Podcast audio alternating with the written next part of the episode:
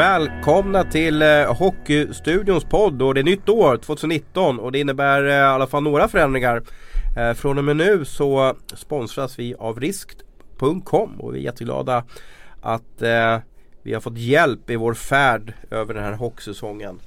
Ehm, 2019 men eh, förutom eh, en ny sponsor så är det mesta det likt. Vi har Hans Abrahamsson och Mikael Tellqvist i studion. Och det är väl oerhört häftigt att se Hans Abrahamsson mitt emot mig här. Jetlaggad, precis inflygen från Vancouver. Och det är ju en klyschig fråga men den, den passar ju utmärkt just nu. Hur mår du? Eh, jo men det är ganska bra förutom att det är lite blykeps, det ska jag erkänna. Men eh, det passar jättebra här att få babbla på en timme då så kommer jag hålla mig vaken den timmen i alla fall förhoppningsvis. Och visst är det så, hur många dagar var du i Vancouver? Ja, vad blev det? 12 kanske? 11, 12? 12? Man kan säga att sista dagarna, då hade du vänt på dygnet. då var jag inne i det och sen var det bara att vända tillbaka. Krigare. Ja, men räkna 10 dagar så är jag nog på banan igen.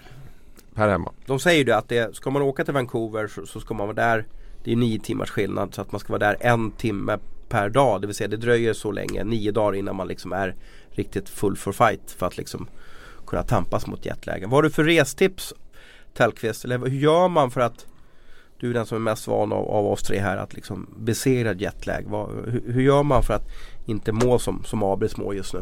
Alltså det svåra är ju att åka åt andra hållet om man, man förlorar de här timmarna. Uh, det är lättare att åka dit för då kan man kriga och hålla sig vaken på natten. Men när man kommer hem, det är att försöka vara vaken så länge som möjligt egentligen och kanske gå och lägga sig tidigare. Ja, och vi ska väl eh, inleda årets första podd med att prata om JVM.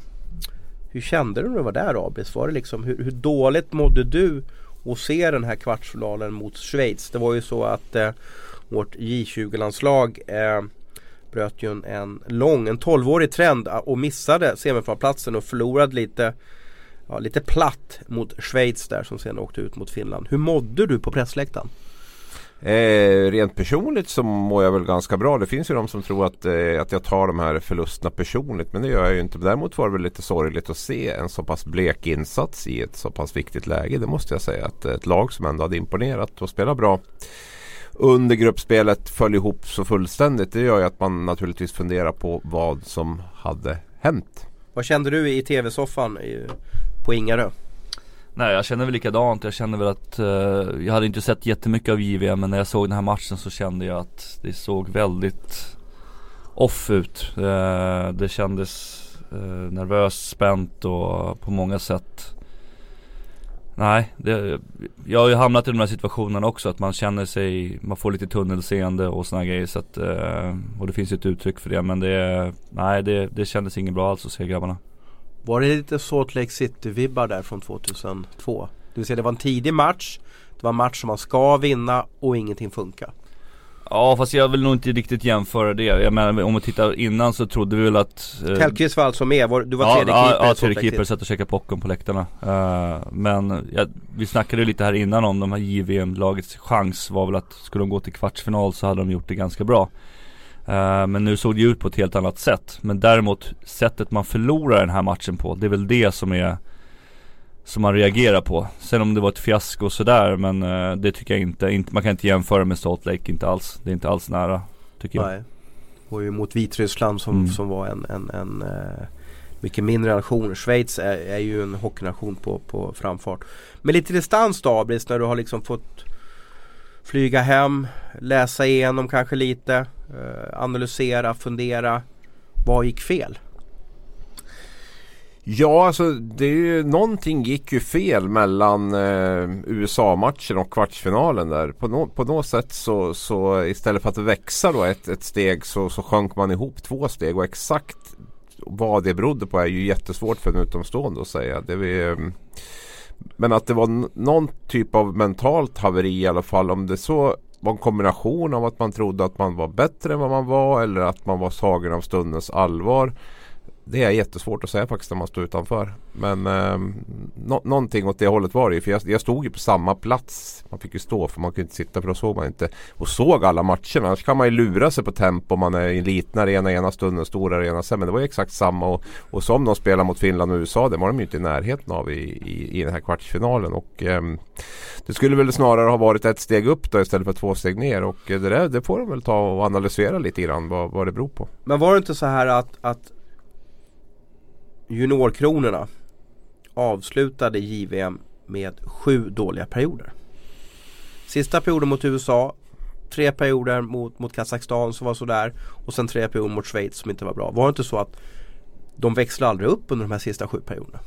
Nej, sen var det väl olika. Men första tio minuterna mot USA om vi tänkte på den perioden var ju, var ju jättebra. Så det var inget att anmärka på det. Sen sista tio var ju inte så bra. Och Kazakstan var ju en väldigt speciell match där man kom med tre femmor i stort sett att spela och, och sådär. Men, men eh, Nå någonting hände ju där i, runt nyårsafton med om det så handlade om den här magsjukan som, som gick i truppen eller, eller om det var någonting annat. Det, det, det, är svårt att säga och jag tror att vi ehm, man måste ha väldigt bra insyn också tror jag i allt som har hänt för att kunna ställa en vettig analys i det där. Men, eh, men oroväckande på det sättet de, de faller ihop tycker jag. Det är väl sånt som kan följa med kanske även nästa år misstänker jag. Ja. Nu, har de ju, nu har de ju fått grupperna kommit redan och det kommer bli en jäkligt stackars, tuff kvartsfinal. Stackars, stackars Tyskland säger Ja, jag. stackars de på i Sveriges grupp som ska möta de här fyra i kvartsfinal redan nu då. Tjeckien hemmanation och sen är det Ryssland, USA och Kanada. Då, så, så det, det, finns definitivt ingen lätt kvart nästa år. Men det är kanske är en mm. fördel också.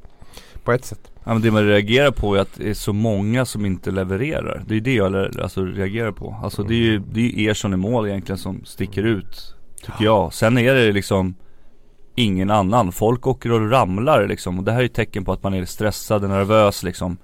Vi har backar som åker baklänges och ramlar. Hur ofta händer det liksom på den här nivån liksom? Vi har backar som slår passningar in i mitten. Har inte gjort det på hela året. Vi har första mål, folk, vi backar in i knät på målvakten. Vi åker och byter. Alltså det är mycket sådana här grejer som när man hamnar i ett beteende som att man blir stressad. Man hamnar i tunnelseende. Uh, och, och, ja, men du nämnde det i din uh, krönika här att man valde att inte ha en mental tränare och det här är någonting som jag brinner för naturligtvis. Det är därför jag tar upp det. Att man, jag tycker att man borde ha en, en, en tränare. Man borde ha valt det istället för en extra massör eller uh, vad hade man, materialer med sig. Mm. Är det viktigare att ha en mental tränare för juniorlagen, det vill säga juniorlandslagen, än för seniorlandslagen? Jag tycker man ska ha det på alla nivåer och det har ju alla de här Men vad gör en sån då? Förutom att göra fistbumps när, när man går in på isen? Nej men det handlar ju om att, att, att bygga upp laget och förbereda laget på när man hamnar i jobbiga situationer. Att man förbereder laget på att nu är det kvartsfinal mot Schweiz och de flesta av de här spelarna har aldrig spelat en kvartsfinal mot Schweiz tidigare. Det gäller liksom att jobba på du något sätt. Menar att det är match man, man, ska, man, man, ska vinna på något sätt? Är ja, men man ska förbereda sig att man har liksom, så man vet när man hamnar i de här situationerna att man, att man inte blir stressad och såna grejer. Uh, och, det, och det har jag jobbat med via tillsammans med, med Andy Svärd som är min mentala guru liksom. Uh, och det är han som har haft, där vi har nämnt DFT, de som följer med på Twitter. Vad är DFT då? Det förändliga beteendet, eh, eller tillståndet. Det är att man hamnar i den här stressiga situationen, att man får tunnelseende, man svettas. Eh, alla som såg sändningen såg ju vet du, Brännström när han kom in för intervju, han var helt röd i ansiktet liksom. En, en vältränad spelare hamnar inte i det tillståndet, man blir helt röd och stressad och får sådana grejer. Nu har jag inte intervjuat honom för många gånger men jag märkte att han svarade lite luddigt och konstigt tyckte jag Ja men han var inte riktigt där liksom och, och att ett helt lag eh, reagerar så tycker jag är ett tecken på att det är Att ledaren inte förberedde eh, Ja men spelarna. är det inte det ledarproblematik? Är inte det viktiga att få att alla kan garva på isen även fast det är en viktig match. Är inte det jätteviktigt? Det, det gäller att kunna bryta ett mönster. För mig en, en, en landslagscoach ska vara så uh, att få igång laget på ett eller annat sätt liksom. Men varför, under varför anställer inte förbundet en, en heltidsanställd mental rå, eh, tränare vad jag, som vad jag jobbar förstod, med alla? Vad jag förstod det som så fanns det liksom ingen ekonomi för det men jag vet också att det har erbjudits eh, en, en, lösning på det här. Eh, att en person kunde följa med eh, under den här resan. Vi vet ju vad de betalar i försäkringspremier för NHL-spelarna till VM. Man kan väl jämföra det kanske lite med att mm. heltidsanställa. Mm. Jag tror man skulle ha någon och så kanske man skulle jobba med jag tror inte man ska komma in och ett JVM men då ska man jobba med juniorspelande under hela hösten kanske. Men ett helt år, jag menar förberedelsen för JVM är ju inte bara nu. Det är ju ett helt år man spelar turneringar och sådana grejer. Och jag menar det finns ju telefoner och sådana grejer som man kan man kan ta kontakt med spelarna så att när man hamnar i den här situationen att man kan bryta mönstret liksom på ett eller annat sätt. Det är det det handlar om. Men ABS med en mental rådgivare hade vi slagit Schweiz då? Det är ju en omöjlig fråga att svara på. Det vi kan säga är ju att då, hans tre företrädare, Monteas tre företrädare då med Pelle Mårts och eh, Roger Rönnberg och Rickard Grönborg har ju alla haft en egen mental coach med då och det har ju haft ganska framgångsrika år under, under de här tre förbundskaptenerna. Så att eh, jag tror att chanserna hade varit betydligt större och det, det, är väl så också att det är väl jäkligt viktigt med alla, alla små detaljer. Allt från det här med, med, med mat till, till träning till mental träning och allting. Det är ganska tufft om man ska gå hela vägen i ett JVM och det gäller nog att man får med alla bitar så mycket det bara går och där kan man väl tycka. Jag tror att det är en ganska jag tror Thomas Montén har varit ganska negativ till att ha en, en, eh, en mental coach i det där laget. Och han, det handlar inte bara om ekonomi tror jag. Utan jag tror han också haft en, en ganska stark övertygelse om att det inte är bra. Och det är ju inte bara för trä eller för spelarna, det är för en själv också när man hamnar i situationer där man jo. Istället för att stå och tugga tuggummi och hålla armarna i kors liksom så att Ja, du, på Pellemorts tid eh, både i, i, eh, på juniorlandslaget och i stora landslaget Tre Kronor så bodde ju han tillsammans med, med, med en mental mm. rådgivare. Mm. Sen ska vi väl också erkänna att vi, alltså det är väl mentalt absolut att det kan höja sig snabbt. Sen som vi var inne på inför turneringen, vi, vi kanske inte har laget riktigt heller för att, för att gå riktigt långt i de här turneringarna. Vi kanske är på väg att plana ut lite grann när det gäller framgångar med eh, våra äldsta juniorlandslag. Det känns väl lite osäkert tycker jag inför, inför framtiden. Här. Och det är så lätt att sitta nu och vara efterklok här men, men, men, och statistik är ju en sak men jag reagerade på en sak. Det var väl att eh, eh det var i stort sett Backar och Bemström som gjorde mål. Och sen mm. förutom Bemström på forwardsidan så var det knappt några som gjorde några mål. Och det, det, det, är ju alltid en oro när inte forwards levererar, när inte de hittar målet under hela grundserien. Mm. Ja. Uh, lite korta frågor om det här. Thomas Montén, vara eller inte vara? Jag vet att han har kontrakt över, över JVM på hemmaplan här 2022 av Abris. Ja men det stämmer. Uh, ska han vara kvar? Uh, eller är det här så stort fiasko att vi måste dra i någon typ av livlina och göra en förändring? Nej men alltså Thomas Montén man tittar, tittar lite grann. Han, han var ändå i final för ett år sedan och han eh, gjorde en okej okay semifinal mot Kanada och bra bronsmatch året före det. Så att, och sen är det här i år så att det är klart att det är klart att inte han bör eh, få sparken för det här. Däremot så, så dras väl snaran åt lite grann med tanke på kommande JVM och sådär. Och det, mm, skulle det bli tidig sorti igen så, så kommer väl den frågan naturligtvis att lyftas. Det är ju extremt Alltså det, det, titta på Finland som var en minut från att bli utslagen i kvartsfinal igen och Ahokas var så ifrågasatt inför eh, turner eller under turneringen ska jag säga och, och så och sen vänder allting och sen går man hela vägen och eh, det är tjo och kim och Finlands juniorhockey är fantastisk vilket den är. Eh, så att det är klart att vi, man måste ju ha lite sans. Man måste väl analysera lite grann eh, hans insats och titta över. Jag tror väl också att det är ganska en ganska tuff konkurrens där ute som jag var inne på igen. Jag tror att coachsidan är eh, eventuellt bygga om lite grann i hans coachstab där de inte annat får in lite mera mm, rutin. Där, så att man tittar på de här lagen. Schweiz har Tommy Albelin som assisterande förbundskapten. Ett ganska bra namn. Finland har ju också eh, jobbat med sådana som Jukka Jalonen och du har ju Bragin i ryska landslaget. Fredrik Norrena målvaktstränare ja, i, så Linköping. Det, ja, Eller för Finland. Nu har ju Montén byggt med, med Henrik Strid som är en kompis från Timrå-tiden där och Joel Rönnmark då som är väldigt okänd och oprövad i de här sammanhangen. Så att det är väl eh, det är väl en fråga också man kan ställa sig om, om eh, helheten i, i coachstaben. Men jag tittar ju gärna på, på det också om man kan göra förändringar där. Men, men att Montén ska få sparken nu efter det här det, det, tycker jag väl inte. Det var ju som vi var inne på också en ganska svag årskull på, på förhand. Jag har alltid funderat på det. Varför man säger att Rickard Grönborg är en fantastisk matchcoach då så att säga. Men var, varför hjälper inte han till under JVM så att säga? Han är ju lite ja. arbetslös just nu. Han var ju på plats under JVM. Så jo, han, han agerade ju bollplank åt jo, Men ska, den, ska inte han vara i båset också kanske då eller? Då ska man väl bestämma det på förhand och samtidigt så ingår det ju då att då ska du ju lägga väldigt mycket tid. Det är ju inte bara att komma dit till 26 och hoppa in utan då ska du vara med på hela, hela uppkörningen där. Och jag, jag vet inte, man har väl det, det upplägget kanske att man inte, inte Man kör ju över Montén då men, men om man ja. alltid pratar om att, att Grönborg är en bra matchcoach då, se mm. vilka som är heta, ha känslan, matjord i fickan och så vidare. Så att säga. Och sen kanske kan anamma statistiken vilka som ser heta ut. Så att säga. Men sen vet jag inte jag vilka hur man skulle ha coachat annorlunda mot Schweiz. Jag såg inte någon forward som var het. Nej men det är ju det lätt, det är lättare att säga. Jag, jag, tror att det är otroligt viktigt att man kommer in rätt i matchen. Att man är rätt förberedd. För det, man kan prata om att man måste kasta om i kedjorna och så. Men när ingen, ingen riktig spelare fungerar så tror jag det är svårt. Det är klart att man, kan, man måste ju försöka att göra förändringar. Men jag tror att det är otroligt viktigt att man,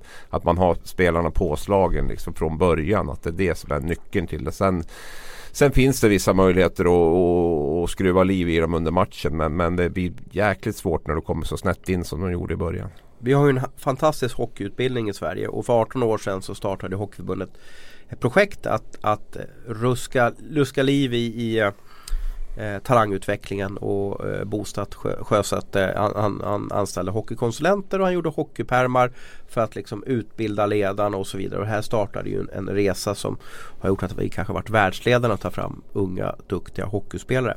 Har vi tappat det här? Är epoken slut? Vad har Finland gjort Abris som, som i alla fall känner, i alla fall som jag känner att de har gått förbi oss just nu? De har kopierat Sverige. Är det så? Ja men det, det ligger ju Pärmar lite och, och De hade ju ett fantastiskt VM där bland annat 2012 eh, på hemmaplan där vi lyckades gå 50 miljoner back. Där gick de 80 miljoner plus. Och det, de pengarna har de använt en del av de pengarna till att, till att anställa så kallade hockeykonsulenter och instruktörer som är runt i klubbarna och, och som jobbar. Man har heltidsanställd förbundskapten och lite sådana saker. Så man hade även ett brainstorm. Ja absolut. Men, men nu pratar vi Finland har gjort från det de hade tidigare. Och man, har även, man hade även ett sånt här eh, Bosen-möte där i Finland 2009 eller något sånt där okay. tror jag. När man hade haft det ganska tufft. Och eh, samla allt hockeyfolk som fanns och, och, och spåna igenom vad, vad som måste göras bättre. Och det som var var väl att bättre utbildning på unga spelare var, var väl eh, det många efterlyst och det har man ju försökt att, att jobba med då. 10 till 14 års åldern läste jag till och med att man, man jobbar väldigt intensivt ute i klubbar och sådär. Och eh, det, är väl, det är väl en stor del det vi ser nu resultatet mm. Ja de har ju verkligen lyckats på senaste tiden. Det ser man ju på medaljskörden som de har haft på U20 och sådana grejer. De har ju U18 också. Ja U18 precis. Guld 2014, guld 2016 så nu guld 2019 och på U, U18 så har de silver 15, guld 16, silver 17 och guld 18. Så att de, är, de, är, de har någonting stort på gång och så får vi se om de kan få det här att gå över på, på seniornivå. Där har ju inte finska landslaget varit lika framgångsrika. Var det var 95 och 11 som de vann? Var någonting Nej men det kommer ju att komma naturligtvis. Du mm. har ju en 6-7 årskullar här nu som är riktigt bra. Så mm. de, de, kommer ju bli en De kommer att bli riktigt, riktigt bra. Ja, ja. maktfaktor det är jag helt övertygad om. Mm. Det finns ju en större debatt i idrottssverige. Eh, det vill säga med att, att eh, Ska vi dela ut pokaler till ungdomar? Eh, ska vi räkna tabeller och så vidare? Kan ni se att det här är någon effekt av att vi har blivit lite mellanmjölk? Sen värderar jag inte om mellanmjölk är negativt eller positivt. Inte just nu i det här programmet. Hänger ni med i frågeställningen? Att vi skulle tävla med när de är små menar Ja att och att vi tar bort tabeller och att vi, vi, eh, vi kanske är ibland lite rädda för att, att, att vinna i Sverige för att vi inte Jag tycker inte man ska dra för stora slutsatser heller. Nu är det en kvartsfinalsförlust. Förra året var vi i final eh, också. Eh, och nu kommer det väl en bättre generation här framåt också. Så jag tycker att vi, man måste vänta med och, och bara utvärdera efter ett, ett så kallade misslyckande som egentligen kanske inte var ett misslyckande. Det var ju mer matchen i sig som man så ser på det. Så att vi får väl se om några år. Ja, då är det dags för eh, årets eh, första quiz. Och, och, vad är ställningen Abris? Det är alltid diskussion om vad ställningen ja, är. Det frågar du mig. 3-2 kom vi överens om va? Ja just det, är ganska jämnt i alla fall då. Ja det lär man ju säga. Vi håller ju lyssnarna, lyssnarna på halster. Så att det ska liksom vara spännande att lyssna på det varje gång.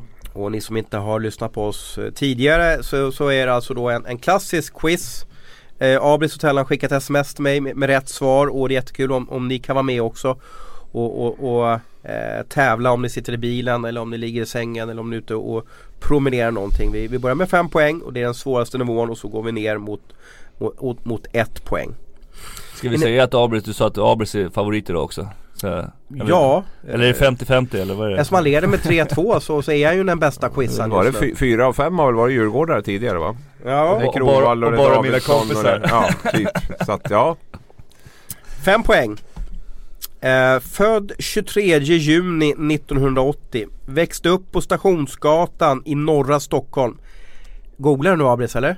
Jag skriver det du säger. Sluta nu. 23 juni 1980. Eh, växte upp på Stationsgatan i norra Stockholm. Hade en kanin som hette Rambo. Tellan har ringt runt till alla spelare här som man känner och frågat vad de hade för husdjur när de var små. Nej. Jag har inte fått något sms. Nej, kör på det. Fyra poäng. Fick Guldhjälmen 2008. Första spelaren från sin dåvarande klubb att vinna priset. Är utbildad elektriker.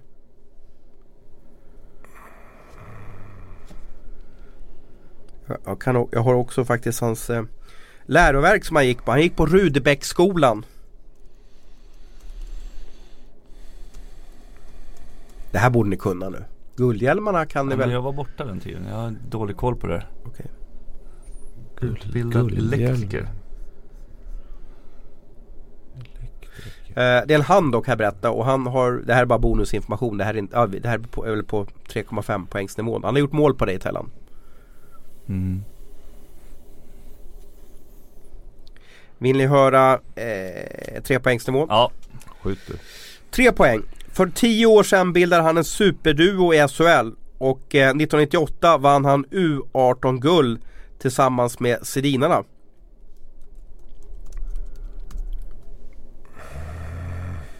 Nej, vänta. Nej, nu måste jag tänka. Ta det lugnt här. Eh, Jag trodde inte det här skulle vara så svårt. Jag var lite orolig för att jag var för snäll idag. Men nu, nu ligger jag på bra nivå så nu är jag lite nöjd faktiskt. Jag är lite orolig för det. är svårt att veta vilken nivå man ska lägga sig på. Eh, jag hade nog tagit det på fyra poängsnivån Guldhjälmen 2008. där. Nej, jag är så helt stilla. alltså. Det är ju, han är ju nästan lika gammal som dig. Ni måste ju ha Ja. tampats ihop i TV-pucken och sådär liksom då. Oj, nu kanske jag försade mig här. Jag har ju ett namn. Jag sitter bara och väntar. Jag får skriva. Ja, jag, Vill ni höra två Ja. poäng? Ja. Vann VM-guld 2006. Har två titlar i KHL med Sankt Petersburg.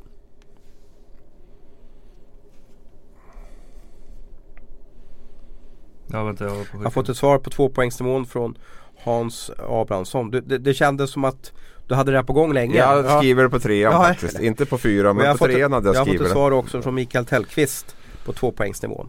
Eh, ett poäng. Eh, denna Tony eh, missade en straff på söndagskvällen och lirar till vardags i Almtuna.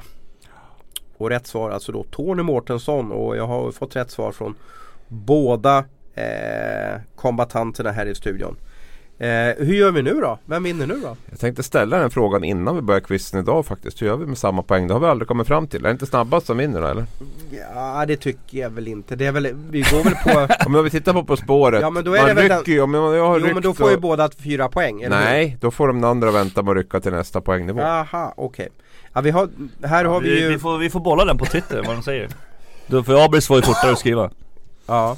Eller ska vi köra en, eh, se om jag kan hitta på bara i mitt huvud en, eh, någon typ av sudden death fråga här. Eh, nej det kan jag inte göra just nu. Ja, vi får, eh, ni får varsitt poäng. Så det står alltså 4-3 just nu i alla fall. Ja. Och sen får vi fundera på hur vi kan vrida till tävlingsreglerna så att det blir Så att det inte riskerar att bli oavgjort. För det, det är ju inte allt för bra framöver. Det är lite tråkigt, man vill ju alltid ha Ja, jag gick vinnare. bort mig lite på Norra Stationsgatan där. Jag tänkte norra, alltså, eller Stationsgatan Norra Stockholm. Han är, han är väl från så här Knivsta eller Märsta Märsta, Arlanda. precis, ja, Märsta. något sånt va. Jag tänkte att det var så här i Men hade jag sagt Märsta. Märsta hade blivit lätt. Ja, Ja, hade för vi tagit svårt. tidigare. Hade Norra Stockholm, det känns som Uppland nästan. på- Ja det är 08 som riktnummer i alla fall. Det är så? Ja, Okej. Jajamän. Om det är någon som vet vad 08 är fortfarande. Södertälje har ju 08 som riktnummer. Är det så? Så att 08 är, Men jag är tänkte på stort. mer är någon som har hemtelefon tänkte jag säga som är Ja, du ja det är riktigt ja. Ja, Är, är no, det har ni 07. hemtelefon? En helt annan fråga. Ja vi hade, Okej. för inte för allt för länge sedan, det var på grund av innan vi fick fiber ut till oss Jaha. Har Mm, du som på landet. 026 nummer fortfarande Abris eller? Eh, osäker. Jag har något via fiber på något sätt tror jag. Men jag vet inte om eh, det är aldrig någon som ringer på det. Kanske är många nu som undrar vad en hemtelefon är. Vad är Ja. en hemtelefon för något? Ja. Det- Ja, det får vi ägna ett helt ett annat avsnitt. Sidospår, Precis. hyfsat Just nu så ser vi en helt underbar Tobias Forsberg-effekt på hela hockeysamhället. Det var ju då vid jul som Leksandsspelaren Tobias Forsberg skadade nacken svårt i en match mot eh, Almtuna. Och eh, har fortfarande inte kommit tillbaka till, till eh, hockeyplanen eh, och, och inte till kanske ett väl fungerande liv heller. Och det här har eh, utlöst en eh, kärleksbombning från stort sett allt och alla. Och eh, jag tycker vi ska prata om det här för det har varit Det är oerhört tråkigt det som har hänt. Men oerhört nyttigt för kanske både hockeyn men även liksom hela, hela livet. För att eh, det är väldigt mycket elakt och hot och hat där ute. Vi hade en incident här mellan HV och, och Linköping som, som är under all kritik. Men jag känner ju att det här det här är jättebra att det här sker. Att, att man stannar upp och reflekterar över vad livet handlar om och, och, och vad som är viktigt här ute. Ordet är fritt. Ja, jag håller med. Det är otroligt tragiskt det som, som hände och händer just nu naturligtvis med, med Tobbe eh, och hans familj och nära och kära och en hel, hel förening som, och hela Sverige, Hockeysverige som, som lider med det naturligtvis. Eh, det som du säger, det, att det ska behöva hända en sån här grej för att folk ska förstå. Det är det som man reagerar på. Det brukar ju ofta bli så när det blir såna här incidenter att man eh, börjar fundera på, på saker och ting. Och som du nämnde att när det ändå det här har hänt och det ändå händer det som gör det i Linköping också. Då blir man ju bara liksom såhär, vad fan tänker folk inte överhuvudtaget? Utan det bryr man sig inte liksom. Eh, men eh, ja. Hur gick surret på i Vancouver där borta? Alltså hur, hur... Jag har ju följt det på avstånd lite grann då, men det, det är väl klart, jag har varit inne på det tidigare att jag, jag tycker att man måste ju faktiskt eh, konstatera också att det finns väldigt mycket bra också som händer. Sen, sen att en person då i, i Linköping av alla som bor i Linköping som, som beter sig eh, jäkligt illa. Det tycker jag ju inte är i närheten av att det är så många tusentals människor som, som visar den här eh, stöttningen och eh, kärleken för Tobias Forsberg. Så att ibland har vi en tendens också att eh, fokusera lite väl mycket på det, på det negativa och svarta. Men det här är ju jättefint tycker jag och eh, det har man ju sett tendenser på tidigare. Jag har ju nämnt det tidigare i podden där med Rögles stöd till, till Jesper Mattsson och, och den typen av grejer. Det, det finns, när det väl bränner till så är det en ganska bra sammanhållning och gemenskap i hockeyfamiljen skulle jag vilja ja, Jag vill påstå att idrottsfamiljerna är ett föredöme med det där att, att över gränserna hjälpas åt. Hur, äh, Tellan, ta oss med in i omklädningsrummet. Hur funkar surret, snacket när, när en motståndare har varit med om något, något, något, något tråkigt så att säga. Liksom då. Hur, hur reagerar man eller hur gör man eller vad, vad är det som sker? Jag tror att många tänker på att det där kunde ju varit vem som helst i det här omklädningsrummet eller det kunde varit jag. Det är väl det där man hamnar liksom. Det är så lätt hänt. Eh, och sen så... är ni extremt tajta, är ni inte det? Jo, liksom? alltså de flesta känner ju alltid någon som känner någon som känner någon liksom i hockeyvärlden så att, eh, Men det som jag nämnde alldeles nyss, det är liksom, det, det, är så många situationer där ute på isen som det skulle kunna ha hänt en själv också. Att det kommer upp en skridsko i närkamp som tar på hjälmen, på masken Uh, eller att man ramlar in i sargen som, som, som det händer nu, att man kanske till och med får upp en axel eller man hinner få upp en klubba Det är så små marginaler där ute så jag tror de flesta som spelar hockey på på, på seniornivå eller på andra nivåer också har haft någon liknande incident där man kanske har klarat sig precis, man har haft en liten skyddsängel och sådana grejer. Så att jag tror att man känner otroligt mycket med, med just den här situationen. Nu var det ju tack gud ingen ful situation utan det var mm. ju ren otur med allting. Uh, jag, jag, jag, har, ju funderat på, tänk om det var en ful tackling. Mm. För då, då är det ju kanske två spelare som är förstörda. Om man mm. säger så. För den som hade utfört den här fula tacklingen hade ju haft svårt att komma tillbaka till mm.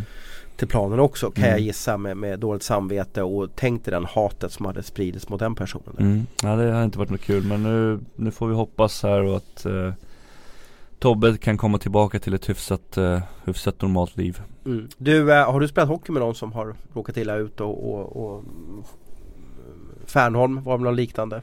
Ja, Fernholm har vi ju. Uh, och sen har vi ju, hade jag en kille som jag spelade med i farmarlaget som bröt nacken också. Men han uh, var tvungen att lägga av med han uh, Blart. Uh, han fungerar hyfsat normalt, han har mycket huvudvärk och migrän och såna grejer men Och sen, sen har jag ju sett mindre grejer som när fingrar lossnar och sådana grejer tänkte jag säga och sådana grejer men ingenting av den här kalibern har jag klarat mig ifrån då uh, som, som tur är. Hur hjälper man som lagkamrat då liksom när du ser någon tor torska ett finger? Alltså vad gör man? Alltså försöker man höra av sig oftare till den personen eller bjuder den på middag eller hur gör man för att fånga upp liksom en, en, en medvän? Ja den här incidenten var att jag satt på bänken, och var underkeeper och han kommer in och säger att han har ont i fingret och lyfter av handsken och så ser jag bara toppen av fingret är, ligger kvar i handsken och han lyfter upp den liksom så här. Ja, En slashing då eller? Ja en slashing så att det vart liksom så här Fick en sån här kräkreflex liksom uh, Men sagt det går inte att jämföra med det, med det här men Nej. uh, Det är sådana grejer som kan hända och tyvärr så händer det inom, inom sporten Med jämna mellanrum Ja. Abris, tror att det här får en inverkan då? Att, vi får en, ett snällare klimat där ute? Och jag vet inte hur pass mycket snällare heller. Det är ju hockey, det handlar om att vinna på något sätt va? Men, men, men, men Ja. jag tror att många får en tankeställare ute. Jo men det hoppas man väl att det, att, det, att det ska vara. Sen vill vi väl fortfarande ha att det, alla ska ju inte vara kompisar hela tiden när det, när det är matcher heller. Det handlar ju om att, att det ska vara känslor och så. Men när det, när det väl bränner till så hoppas och tror jag att alla känner att det finns en, en gemenskap runt runt den typen av händelser och eh, att det, när det blir den typen av händelser att det inte då är inte hockey så himla viktig längre. Say hello to a new era of mental health care. Cerebral is here to help you achieve your mental wellness goals with professional therapy and medication management support. 100% online. You'll experience the all new Cerebral Way, an innovative approach to mental wellness designed around you. You'll get a personalized treatment plan from a therapist, prescriber, or both in a safe and judgment free space. Your Cerebral therapist or prescriber will outline a customized plan with clear milestones along the way so you can get to feeling your best. With Cerebral, you're not alone in your mental health journey. We're here to empower you to live a fulfilling life. So take that first step towards a brighter future and sign up today at cerebral.com slash podcast and use code ACAST to get 15% off your first month. Offer only valid on monthly plans. Other exclusions may apply. Offer ends July 31st, 2024. See site for details.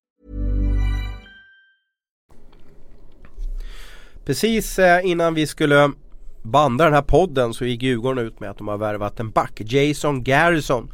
Det låter som någon eh, eh, rollinnehavare i en, en eh, vad heter det, Fast and Furious-filmerna då. Men det här är en eh, storväxt back som har varit över 500 matcher i NHL och, och Tellan, vad, vad tror du om den här killen? Varför värvar Djurgården honom? Och kommer det någon jättesheriff nu från Nordamerika som inte kan åka skridskor? Ja det får vi ju se. Jag har försökt titta lite klipp. Jag har erkänt dålig koll på vem det var eh, sådär. Men eh, han är ju stor. Han är ju inte superrörlig och vi har haft eh, NHL-spelare tidigare som har kommit över som har spelat väldigt mycket matcher som får problem med med farten som är i SHL. Eh, det är väldigt snabbt fram och tillbaka och, och sådana grejer. Så att vi får väl se helt enkelt. Men hans meritlista så, så ser det naturligtvis väldigt bra ut. Tycker jag. Ja. Är det lättare att komma från NHL till Sverige som back? Eller är det, är det, är det, är det lättare att vara forward? Oh, svår fråga men det som är svåra är ju att det är mycket mer yta i Sverige Det får vi inte glömma bort med ishyttan så jag tror vi kommer få ge honom lite tid här eh, Han kommer nog spela väldigt mycket mer på insidan eh, än många andra gör utan eh, det, det är ju otroligt viktigt i SHL att vara en bra skridskoåkare för att kunna hänga med, även fast man är stor eh, Men vi, vi får väl se Vi har ju nämnt det lite tidigare att Djurgården kanske behöver ett, ett eh, en ny back. Eh, de började väldigt bra på backsidan, sett väldigt stabila men på slutet där så har det sett lite Lite svajigt ut och de behöver få in en injektion där på, på Jag kan sidan. tycka att det är lite liksom gråmos över allting. Det finns ingen back som sticker ut.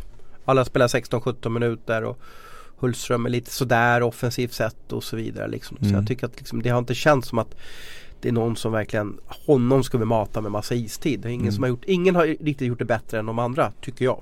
Ja, Jag får, jag får en liten känsla, jag får lite vibbar av mitt sista år i, i Djurgården när, eh, när vi var extremt trötta, hade kört extremt hårt under längre tid och det känns som att det, de kan ha tryckt på någon växel här när, när det var landslagsuppehåll och, och tränat ex, väldigt hårt. Uh, så att, och för att vara förberedda för, för det kommande slutspelet. Men det gäller att de får tillbaka energin i, i, i gruppen igen. Uh, för att uh, det, det börjar närma sig. Lagen underifrån börjar närma sig. Ja, Samtidigt jag, som det är mycket jämnt. men ja precis, jag satt ju och läste dina analyser på SHL-klubbarna där borta i Vancouver Thomas. Så det var ju precis det här du efterlyste då hos Djurgården. Någon back som kan gå in och spela 25 minuter, lite storväxt och lite, lite rejäl. Så Ja. att, ehm, Vad tror du de får pröjsa för han då? Vi, vi älskar, i alla fall jag älskar ju löner och, och fundera på vad de tjänar. Och det finns ju en anledning att man plockar en kille från, som, som har varit verksam eh, utomlands. För då får man alltså ge en så kallad sign-on bonus eller en sign-off bonus. Tellan, vad är det för någonting? Om vi utbildar våra lyssnare Ja, alltså du får ju pengar när du, när du skriver på ett kontrakt eh, i, i cash rakt upp och ner och så blir lönen inte samma. Ja, vi- jag kan backa och ställa om frågan här. Hur fungerar lönen till en hockeyspelare? Eh, om man värvar någon utomlands, rätta mig om jag har fel nu Tellan, så finns det alltså flera olika sätt man kan avlöna en spelare på. Först så kan man ge en bonus när han är i Kanada eller USA. Eh, och det går rakt in på hans konto och han är väldigt låg skatt på det om det är 12 eller 15 procent som kanske klubben tar. Sen ger man honom en lön som, som alla får i Sverige. Eh, och sen kan man alltså ge någon typ av sign-off bonus när han lämnar Djurgården också. Liksom. Mm. Och det här gör ju då att eftersom vi har sociala avgifter, vi har skatter i Sverige så blir klubbens kostnad, totalkostnad för spelaren blir lägre än om man då skulle ha värvat en back från ja, Skellefteå eller, eller någonting sånt där. Mm. Och jag menar Djurgården ser ju inte säkert den här, att mer komma in och hjälpa i år och försöka vinna SM-guldet. Jag vet inte hur långt de ser om han ska vara med flera år men eh, är det en korttidsvärvning så blir det som du säger, det blir lägre skatt. eh, det blir en sign-on som man kan ta direkt och i stort sett inte kommer tjäna alls några, några pengar när han är över i Sverige. Mm. Och får säkert en lägenhet, att de pröjsar lägenheten och bil och, och såna grejer och sen lite matpengar om man säger så då. Ja. Abris, hur motiverad tror du Jason är? Komma med, från 500 matcher i, eh, i eh, världens bästa hockeyliga. Eh, van att flyga lite till, till matcher, flyga in, bo på fina hotell. Och nu ska han bussa upp till ja, kanske Mora här om några dagar. Ja, vi får, det, är, det är alltid svårt att säga. Men jag förstår det som så har väl, hade han väl ett alternativ att vara kvar där och också har väl eh, lite självmant valt att testa på det. Så det bör väl ändå tyda på att han eh, i utgångspunkt är motiverad. Sen, sen är det ju en sak att vara motiverad och sen när man kommer hit och märker att det inte riktigt var så som man hade tänkt sig så kan det ju svänga runt då. Men, men eh, Nog tror jag väl att han ska tycka att det är hyfsat roligt att spela de här månaderna som är kvar nu i alla fall och, och bo i Stockholm och så. Så att eh, äh, det, jag tror nog att det kan vara eh, motivationsmässigt helt okej faktiskt ändå. Och jag måste ju också säga att ja, om det är någon, några ledare i svensk hockey som har bra connections i, i Chicago. Den här killen var ju senast, eller eh, tillhörde Chicagos organisation senast. Så är det faktiskt Djurgården. För du har Mats Salin är scout för eh, eh, Chicago. Anders Sörensen är eh, med i Chicagos organisation. Och det här är ju två ur Södertälje typer. Och vad finns i Djurgården just nu? Jo vi har Jocke Eriksson som, som har bra kontakter i Södertälje. Eh, och vi har Benström på J20 nivån där. Så att det är väl klart att de har nyttjat sina kontakter här i hockeyvärlden. Jag tror även att Chicago Blackhawks la ju en camp för något år sedan här i Södertälje. De plockade dit sina prospects. Så vi märker att det finns ju. Jag är övertygad om att Djurgården och, och framförallt Jocke i det här fallet har väldigt bra telefonbok att nyttja när man kollade upp Jason. Ja de har ju haft ett utbyte, Djurgården har ju haft ett utbyte också att de har haft sina prospects som kommer och tränat med oss i, i Djurgården tidigare.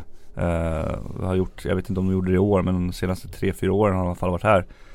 Barry Smith var över med och körde lite träningar och med deras yngre talangfulla spelare så att uh, det är klart att det finns en connection där med, mellan Chicago och Djurgården. Och tänk vad underbart om vi nådde, nådde hit och då, pratar jag inte Djurgården, jag pratar liksom de, de, de flesta klubbarna i Sverige. Om man då som spelare som Jason då har, har ett val att ja men Chicago, vi har samarbete med Djurgården exempelvis. Så att säga. Du får värva, eller du får, du får välja så att säga. Liksom. Vi, antingen skickar vi dit vår farm Rockford då i det här fallet då från Chicago. Eller så har vi samarbete med en svensk klubb. Och, och så kan vi prata om det finns en möjlighet att, att, att, att köra deras organisation. För det är ganska häftigt att, att få det att det skedde mycket naturligare. Mm. Ja, jag, jag tycker det vore rätt, jävligt häftigt. Hur vet vi att det inte har hänt så nu då? Det vet, vet vi ju inte. Det får du luska i. Jag tror att de har haft jättebra dialog med Mm. tanke på eh, Chicago och Djurgården kontakterna som har varit un, under året. Det är ju rätt tufft att åka när man har spelat så många NHL-matcher och sen sätta sig och åka buss i Nordamerika. Så det är rätt tufft. Alltså det kommer bli tufft att sitta och åka buss i Sverige också. Men det är ju inte långt ifrån samma sak. Han vet att han kommer till en bra stad i, i Stockholm och på ett helt annat sätt så att eh, Alltså han har aldrig varit utomlands va? Jag, jag, jag har inte hans profil framför mig. Jag tror inte Jag kan han... kolla här medan du pratar Nej då, han har inte varit utomlands någonting. Och vad är största skillnaden för de killarna Tellqvist som kommer till Sverige? Eh, som du har varit både i Finland, Ryssland och Nordamerika. Vad är största wow-upplevelse eller åh fan-upplevelsen när man ska spela i Hockeyallsvenskan SHL? Vad är det som en sån här kille kan uppleva som vilket jävla kattskit? Ja men först och främst så kommer det bli svårt i början med, med den stora rinken. Men sen kommer det bli det här att borta i Nordamerika så åker du alltid dagen innan till match. Eh, och sover på hotell eh, på bortamatchen. Här i Sverige så kan man ju åka så bussa direkt till matchen. Jag kommer ihåg att det var några spelare som alltid har sagt typ såhär, va? Men är Vadå är det- match idag liksom? Men är inte det skönt att få en natt till på hemmaplan då liksom? Eller, eller, eller? Nej men det är ju en vanlig sak. Du snackar om, det kommer bli, du snackar om att det här med, med kattskit och såna här grejer liksom. Det är ju det är en vanlig sak. Han är ju van att åka till matchen dagen innan eh, och sova på hotell och kliva upp på morgonen, köra morgonvärmning där man, där man ska spela. Utan, men nu är det buss, om du säger till Mora eller Färjestad, fyra och en halv timme rakt in Rakt in till arenan och sen ska man dra igång, dra igång kroppen liksom. Så att det Det kommer nog bli en omställning för honom. Ja. Vi får se hur det går. Eh, jag vet inte när han gör första träningen. Jag vet inte hur lång tid det tar. Ja, de hoppades på att på, på lördag att han skulle vara klar, spelklar för Ja, JK-dagen. Så det kommer ju bli en häftig dag. Ja, de där papperna kan ta tid ibland Ja. då, men, men kanske att de har hittat någon, någon genväg där till Migrationsverket i alla fall. För det, jag vet ibland så har jag förvånat, förvånats över hur lång tid det tar 2018 eller 2019 som det är nu att få in alla de här papperna. Vi, har- vi har ju BankID idag och jag tycker att allting går ju bara att säga bara pang så är allting klart. Men Mm. just de här speltillstånden verkar fortfarande vara en faxexercis utan dess like som för tankarna till, till 50-talet. Det, det står här att Jason flyger från Nordamerika på onsdag och landar i Sverige på torsdag. Eh, kommer inte vara tillgänglig för spel på torsdag mot Skellefteå men går allt som det ska så ska han göra debut på lördag. I samband med vår hemmamatch mot Linköping. Spännande. Kort fråga. Jason, fågel eller fisk? Ja, Djurgården har ju behövt en back så jag får väl säga mittemellan. Fanns inte det? Fågel, fisk och mittemellan. Ja, precis. Man får se det. Abis då? Tellan duckade ju här. Ja, vi kör fågel då. Ja, bra. Ja, men bra. Vad, vad baserar du det på? Väldigt Ja, kort. med hyfsat spelskicklig back som kommer in och kan ta, ta ett stort ledarskap tror jag där på, på backsidan. Och eh, jag har ju tippat tippa Djurgården högt där när det gäller SM-guldet. Så jag måste ju ändå försöka jag hoppas på att det här blir, blir bra då. Ja, när vi gjorde research och, och diskuterade lite vad ska vi göra inför eh, det första programmet 2019 så, så hamnade vi på en flygplats i Frankfurt, Abris. Var det så? Mm. Det var ju då du satt och googlade, hade mycket ledig tid och så satt och kikade på vem är SHLs hetaste spelare? Ja, du ser. Det är töcken allting. Satt jag där då och googlade? Ja, det kanske jag gjorde. Ja, jo då, nej men eh, Henrik Törnqvist har ju till och med eh, hört talas om borta i Vancouver där att det eh, har hänt grejer medan jag har varit borta. Hans formtopp har väl eh, gått parallellt med junior-VM kan vi säga. Och innan vi går vidare och pratar om SHLs heta spelare så, så ska vi lyssna på en liten intervju med eh, Törnqvist som just nu spelar i Timrå. Då eh, hälsar vi Henrik Törnqvist välkommen till Hockeystudions podd och eh, första frågan är väl, vem är du egentligen? Ja, jag är väl en 22-årig kille som kommer ursprungligen från Motala, eh, en liten stad i Östergötland. Eh, ja, vad ska man säga mer? En ganska lugn och trygg kille. Eh, gillar att tjoa och simma lite, men inte mycket mer än så är man inte. Och enligt eh, vår podd här så är du den hetaste spelaren just nu i SHL. Du har gjort 10 poäng på 6 matcher. Eh, beskriv din resa under den senaste månaden. Vad är det som har fungerat så bra för dig? Eh, nej men som sagt, det, det har känts riktigt bra senaste tiden. Eh, sen redan start ett, eller dag ett, så tycker jag, jag snackar med Fredda mycket om att han, han tror på mig där ute liksom, att jag får göra min grej. Och det känns som att när man har fått göra det hela tiden så känns det som att äntligen har lite ketchup-effekt på det. Eh, när första poängen börjar rulla in här nu så känns som sagt att allting har släppt lite och det är riktigt skönt att kunna bevisa både för sig själv och alla runt omkring att man klarar av att göra poäng på även hög nivå. Beskriv för våra lyssnare, du är inne i liksom ett stim nu att det mesta du gör, allting slår väl ut på isen. Hur är det att spela hockey med en sån känsla? Eh, det är ju den bästa känslan om man ska vara helt ärlig. Det är ju lite där man försöker skapa.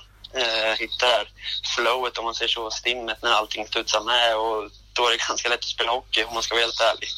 Det blir som att när man gör någonting bra så blir det riktigt bra istället eh, när man har det här flowet som man är inne i just nu och har man inte det här flowet så gör man kanske inte lika bra beslut där. Så eh, det är roligt att spela hockey just nu. Ja.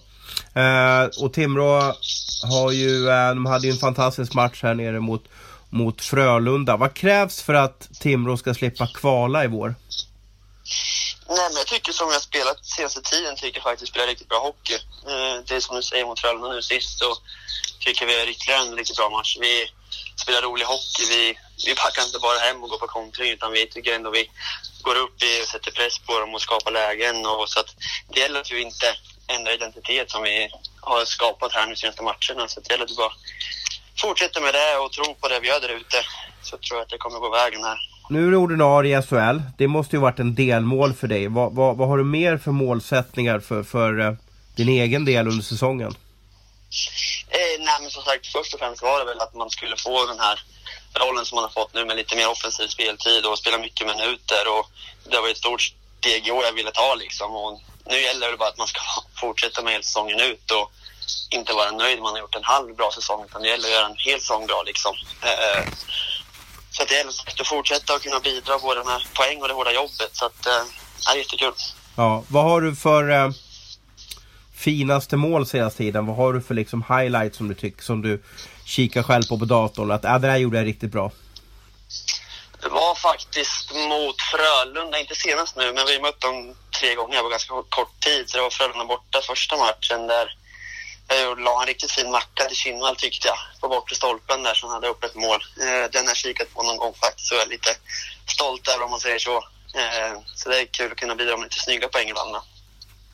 Jättebra, tack för att du var med och lycka till i nästa match och se till att du håller in i det här stimmet som du är inne i också. Absolut, tack snälla. Tjo och tjim Tellan! Ja, ett Ja. härligt uttryck. Ja. Ja. det hör man inte 2019 så ofta men det... Mys, verkar mys, mysig kille. ja, nej, men han verkar vara glad och positiv och det... Vad menar han med tjo och tjim? Alltså du som har sett alla personligheter i ett omklädningsrum. Ja, jag vill att han går runt och skämtar lite grann kanske och försöker vara lite, hålla lite låda antar jag. Han har kört mycket DFT alltså då eller? Ja. Alltså att klarar av och, och inte Klarar av att inte bli stressad i vissa sit- situationer. Får Ja. lite tunnelseende. Ja. Nej men det, det var, verkar vara en frisk fläkt och det är alltid kul när det kommer upp eh, spelare som tar, tar sin egen, eget spel till nästa nivå eh, och steppar upp nu när, när Timrå har lite skador. Eh, så att nej det, det är kul att se nya spelare. En rightare med, Mm. med, som vet vad målet är. Vad, vad, vad kan du mer säga om Törnqvist? Alltså det första med jag kom eh, i kontakt med Törnqvist jag det var ju, han var ju hyfsat nära att komma med i VM-truppen där för 96orna. Vi hade ju ganska bra forwardsida, eller väldigt bra forwardsida då. Så det, konkurrensen var ju hård så han kom inte med. Men jag vet att han var med mycket den säsongen. Och jag hade nog med honom i någon sån här bruttotrupp tror jag. Så. Eh, då hade vi ju William Nylander och Oskar Lindblom och Axel Holmström och lite sådär på det. Så det var tufft att komma med. Sen har det väl inte hänt så himla mycket om vi ska vara helt ärliga efter det. I grunden en ganska hyfsat skicklig spelare som det inte har hänt så mycket med. Jag vet att Linköping jobbade rätt hårt med honom förra året och lite grann det här att tro lite mer på sig själv och eh, lite starkare på pucken, ta avsluten när man kommer in och, och lite, inte vara liksom för snäll då eller vad man ska säga. Eh, och det har väl eh, gett effekt nu i, i Timrå. Han har fått en mycket större roll där än vad han har haft i Linköping också i och med att eh, Timrå inte har samma konkurrens på topp 6 forwards där. Så att det har väl varit gynnsamt med honom. Gynnsamt för honom ska jag säga. Och det var ju det faktiskt, han värvades ju till Timrå för att spela i Allsvenskan med Timrå. Mm. Han var ju tänkt som en allsvensk spelare Mm. eh, och, och hamnar nu rakt in i hetluften. Och som du säger, fått väldigt mycket förtroende nu när jag tror de hade sex spelare borta när så helt bisarrt mot, mot, mot Frölunda i, i, i sista matchen eller förra matchen. Eh, så jag, jag var tvungen att prata med Kent Norberg som, som är sportchef i Timrå och, och lyssna med honom för jag tycker att han brukar vara ganska neutral att inte hylla sina spelare för mycket. Jag frågade honom lite så här varför är han så het just nu Henrik Törnqvist? Och då menar nubben på det att eh, ja, Henrik har utvecklats hela tiden. Tycker han sticker in näsan mer nu också. Har bra fart och även spelsinne. Eh, Sticker in näsan Tellan, vad menar han med det? Ja, kommer på oömma platser. Eh, framför mål, eh, i sarghörn och, och inte väljer att ta en bandysväng. Uh, utan han är med Han går på insida, vill driva mot mål. Men då, då finns det ju en fara för att Ja man precis, kör men det, det ska jag ta med han sen. Ja, precis. så han lär sig. Men du är det här bara en sån här one hit wonder nu Abris att liksom om någon vecka så, så är han en fjärde kedja i Timrå och så nästa år så spelar han i i Väsby eller Arlanda eller någonting sånt där. Nej men det tror jag väl inte. Däremot kanske inte han kommer att snitta två poäng per match eh, konstant hela tiden. Det tror jag inte. Men, men eh, han är väl på väg att etablera sig nu i, i SHL som en, som en offensiv spelare. Och det kan vara väldigt bra för honom att, att ta ett steg tillbaka lite grann. Och flytta från Linköping till Timrå för att få en större roll. Det tror jag är viktigt att man får spela i i viktiga situationer och, och, och få stort förtroende. För det har jag ju förstått också som att han har känt själv att han har fått väldigt stort förtroende i Timrå från, från början där. Kan också nämna att han har tagit hjälp av en mental rådgivare i somras där. Och, Aha, och det du har ser. han, Oj oj oj. mental coach. Nu studsar Tellan upp så. Ja, Ja, ja. ja, ja, ja, ja. det, det har han fram, det har han lyft fram själv Ja. faktiskt. Så att ehm, det har väl också varit en, en del i det. Men eh, det är väl en process med många av de yngre spelarna också. Och, och jobba med dem. Alla är väl inte färdiga när de är 17-18 utan det har väl tagit några år för honom nu. Och eh, nu märker han väl hur, hur det går till och hur man gör för att göra mycket poäng i SHL. Och har han fått smak på det där så tror jag nog att det kommer att kunna fortsätta i alla fall göra poäng. Jag tror inte han spelar i Märsta i alla fall nästa år. Ja, det var lite tufft Rosen. Va? Ja men det jag menade det var väl en metafor för att, Mm. att det Nej, kan det gå, det kan gå så snabbt. Ja men Timrå kan åka ut. Mm. Alla kontrakt, han har kontrakt ett år till med Timrå. Mm. Smart kontraktskrivning av Kent Norberg. Han skrev två år och trodde på den här killen. Jag är övertygad också att han fick ganska låg Alltså en allsvensk Det tror jag också. lön också så att säga liksom då. Eh, så att eh, det var ju mer av att det kan gå väldigt undan där. Sen, du- sen spelade han ju lite i Karlskrona förra året också eh, Innan han kom till Linköping på slutet så jag menar, det har ju också, där, där spelar man ju lite mer, spelade de en lite mer defensiv hockey som kanske inte alls passar honom sen när han kom tillbaka till Linköping då så Så hamnade han i en annan situation och nu får han verkligen chansen att, att lysa med sin offensiva spelstil Ja. Men du om jag eh, tar över din googling från eh, Frankfurt-flygplatsen där Mm. Abris. Det är också intressant då, för det är faktiskt så vi funkar. att Vi slår upp vår datorskärm. Eh, vi har fortfarande datorer, vi har inte bara mobiltelefoner. Var än vi är så sitter vi ofta och kollar statistik bara för att fördriva tiden. Är inte det otroligt hur, hur inne vi är i vårt jobb? Jo men det är väl lite intressant att se vad som har hänt. Och när man var borta ett tag så vill man ju försöka att sätta sig in i än mer och vad, vad som har hänt och sådär under, under den perioden. Så att, eh, det, är väl, eh, det är väl en kombination av ett jobb och in, ett intresse. Ja. Men de senaste sex matcherna här, nu är kanske inte det då facit för, hur- för hur det sett ut över hela säsongen då. Det är alltså Henrik Törnqvist, Andrew Rowe, Max Friberg, Bud Holloway, Simon Hjalmarsson, Marcus Ljung, Spencer Abbott, Joakim Nygård som är de hetaste spelarna. Och, och med det menar jag på att det, tänk vad det förändras under säsong så att säga. Liksom då. För det, för det, några av de här ligger ju i, i högt i poängligan men, men Många av de andra namnen, vi saknar några djurgårdare och några, några Linköpingsspelare och så vidare. De är ju liksom de är iskalla just nu. Mm. mm. Det går i vågor. Vem tror du vinner poängligan då? Jag har ju sagt Ryan Lash från början så jag får väl hålla fast vid det. Men den blir väl tuff nu så att säga med Mm. tanke Jag på sa väl Brock Little tror jag säkert Och den blir också tuff Mm.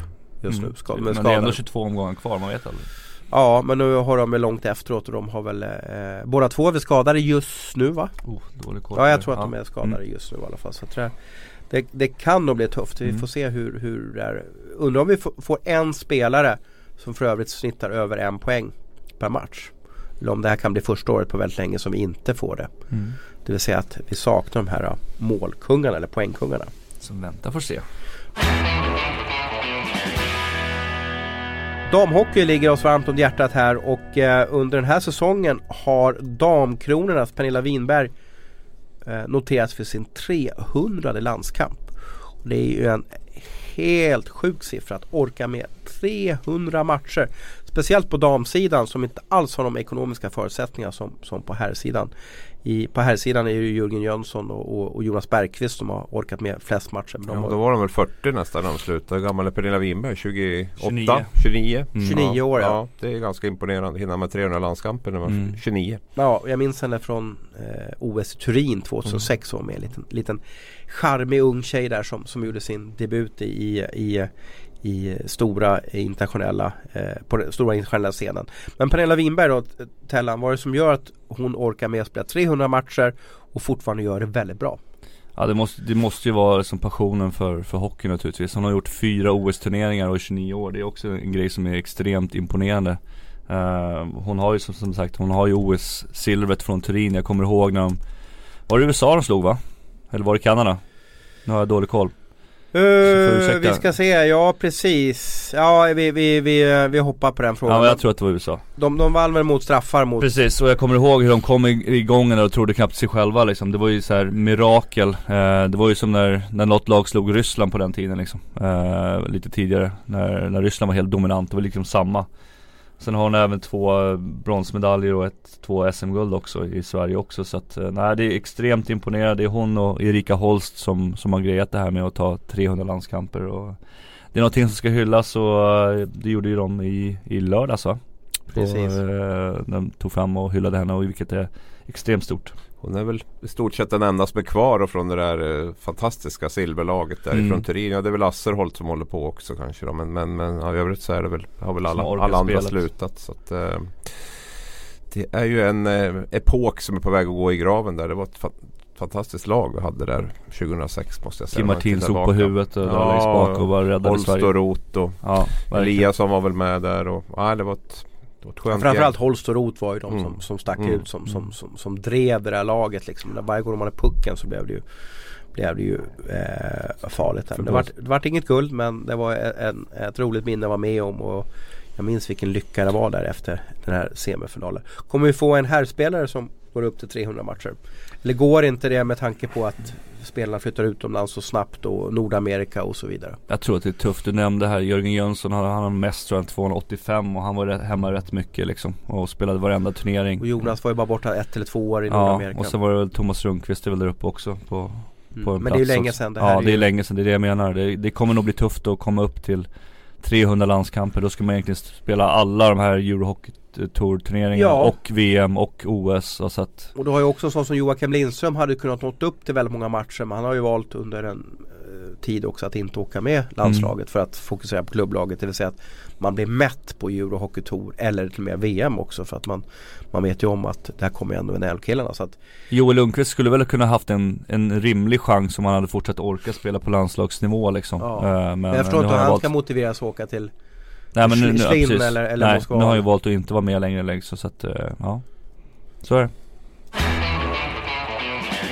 Innan vi avslutar eh, dagens podd så ska vi prata lite om bottenlagen här. Vi, vi märker ju att på slutet så det vi har sagt det är kört, det är kört, det är kört för Timrå och Mora. Men de har ju studsat till.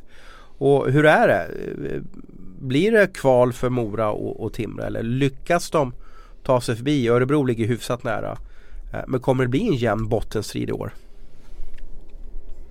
Ja det är alltså sättet som eh, Timrå kommer igen här nu på matcher i slutet Det är väldigt imponerande. De har ju legat under flera matcher i rad och kommit tillbaka. Eh, Brynäs var det väl en och så var det nu sist mot, mot Frölunda också så att nej det, det finns väldigt mycket tåga i det här gänget faktiskt. Eh, som jag inte kanske såg på samma sätt. Så att det, det, är väldigt imponerande och nu är det väl upp till, upp till Skellefteå på elfte plats så är det Ja det är i och för sig, det är 11 poäng så det är ganska mycket fortfarande men eh, det är ingen omöjlighet. Det är 22 omgångar kvar.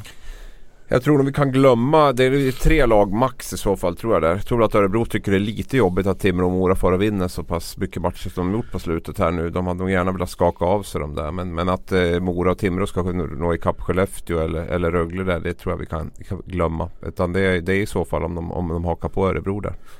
Jag gjorde en snabb formtabell här eh, på SHL och då är alltså Luleå det lag som har sämst form i, i ligan just nu. Mm. Och Mora och Timrå ligger sexa, eh, femma och sexa i tabellen. Och har eh, eh de har 8 och 7 poäng på de senaste fem matcherna. Men ändå tänk på, då har de vunnit. De, de slår, eh, de slår eh, Frölunda på bortaplan. Men ändå så, så känns det som att steget upp, de, de, de, det räcker inte med poängen. Man måste nästan vinna fyra raka matcher för att det ska hända någonting.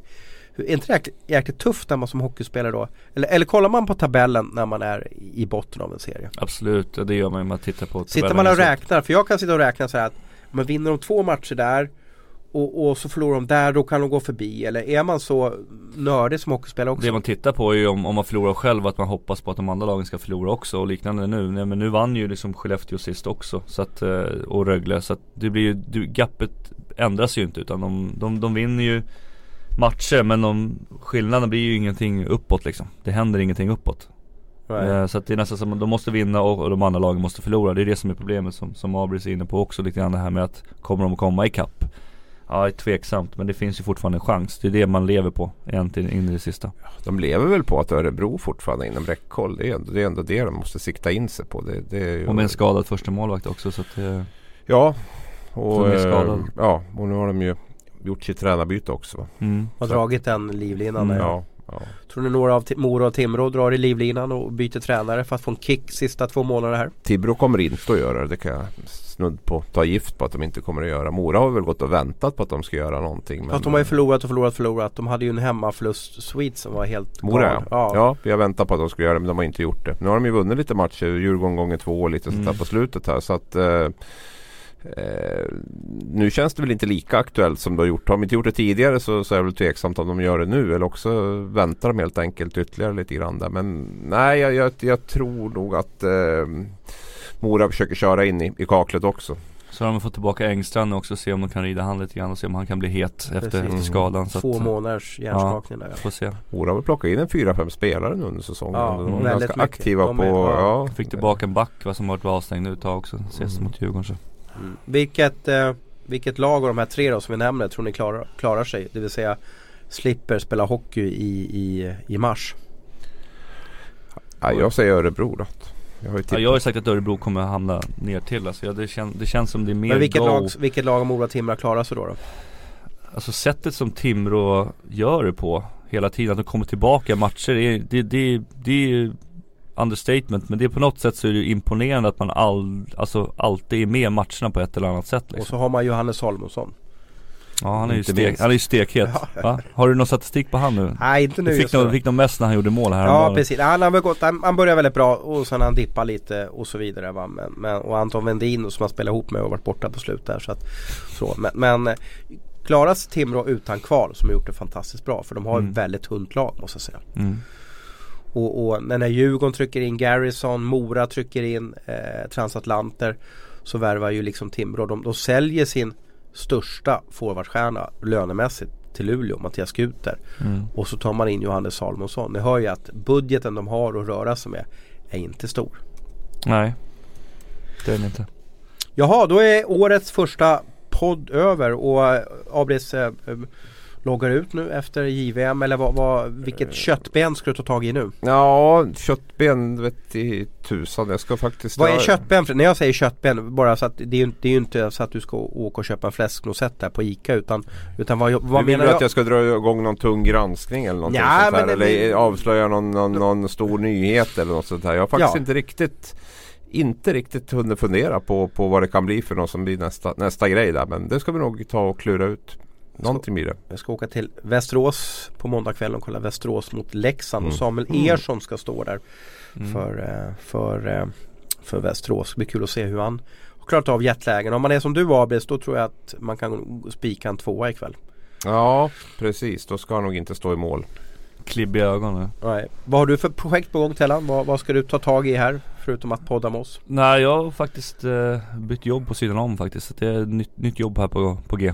Ja. Mm. Är, är hockeyspelare mer lättflyktiga, alltså eftersom ni är vana att byta klubbar som hockeyspelare? Är, är, är det så att man byter jobb? Ja men det, för jag tycker skitjobbigt att byta jobb. Jag har ångest och press och tycker det, här, det är skitjobbigt och jag vill bara ha det som det alltid har varit. Nej jag, jag tyckte det var skitjobbigt också. Eh, på grund av de som jag jobbar med tyckte jag om väldigt mycket. Men eh, det här känns som en som en viktig grej. Eh, också inte bara för mig utan för samhället rent generellt. Så att eh, håll koll. Håll Har du, koll där en, har du en agent som skriver kontrakt alltså mot civiltällan också? Nej det sköter jag själv. Du sköter själv? Ja de tar för många procent så det, det vill jag sköta själv. Jag har inte samma ekonomi längre så att Jag tjänar inte era pengar som sitter här på Aftonbladet så jag måste ta det lite lugnt. Precis. Uh, jättekul att ni kunde komma idag Tellan och Abris och att ni lyssnare var med oss även eh, under det här första avsnitt 2019. Vi fortsätter. Eh, nästa måndag kan det bli så att vi har Abris med oss på Skype från Kap Verde, är det så? Ja, ja, eller om ni får kalla in en vikarie kanske där istället då. Eventuellt då. Jag vet inte hur, hur eh, fibern är där borta faktiskt. Nej, AB ska vila upp sig lite här inför eh, slutspurten av hockeysäsongen. Men vi håller i i alla fall. Eh, dyker inte Abis upp i, i eten så, så, så löser vi det ändå. Eh, igen, tack för att du lyssnade och vi hörs om några dagar igen.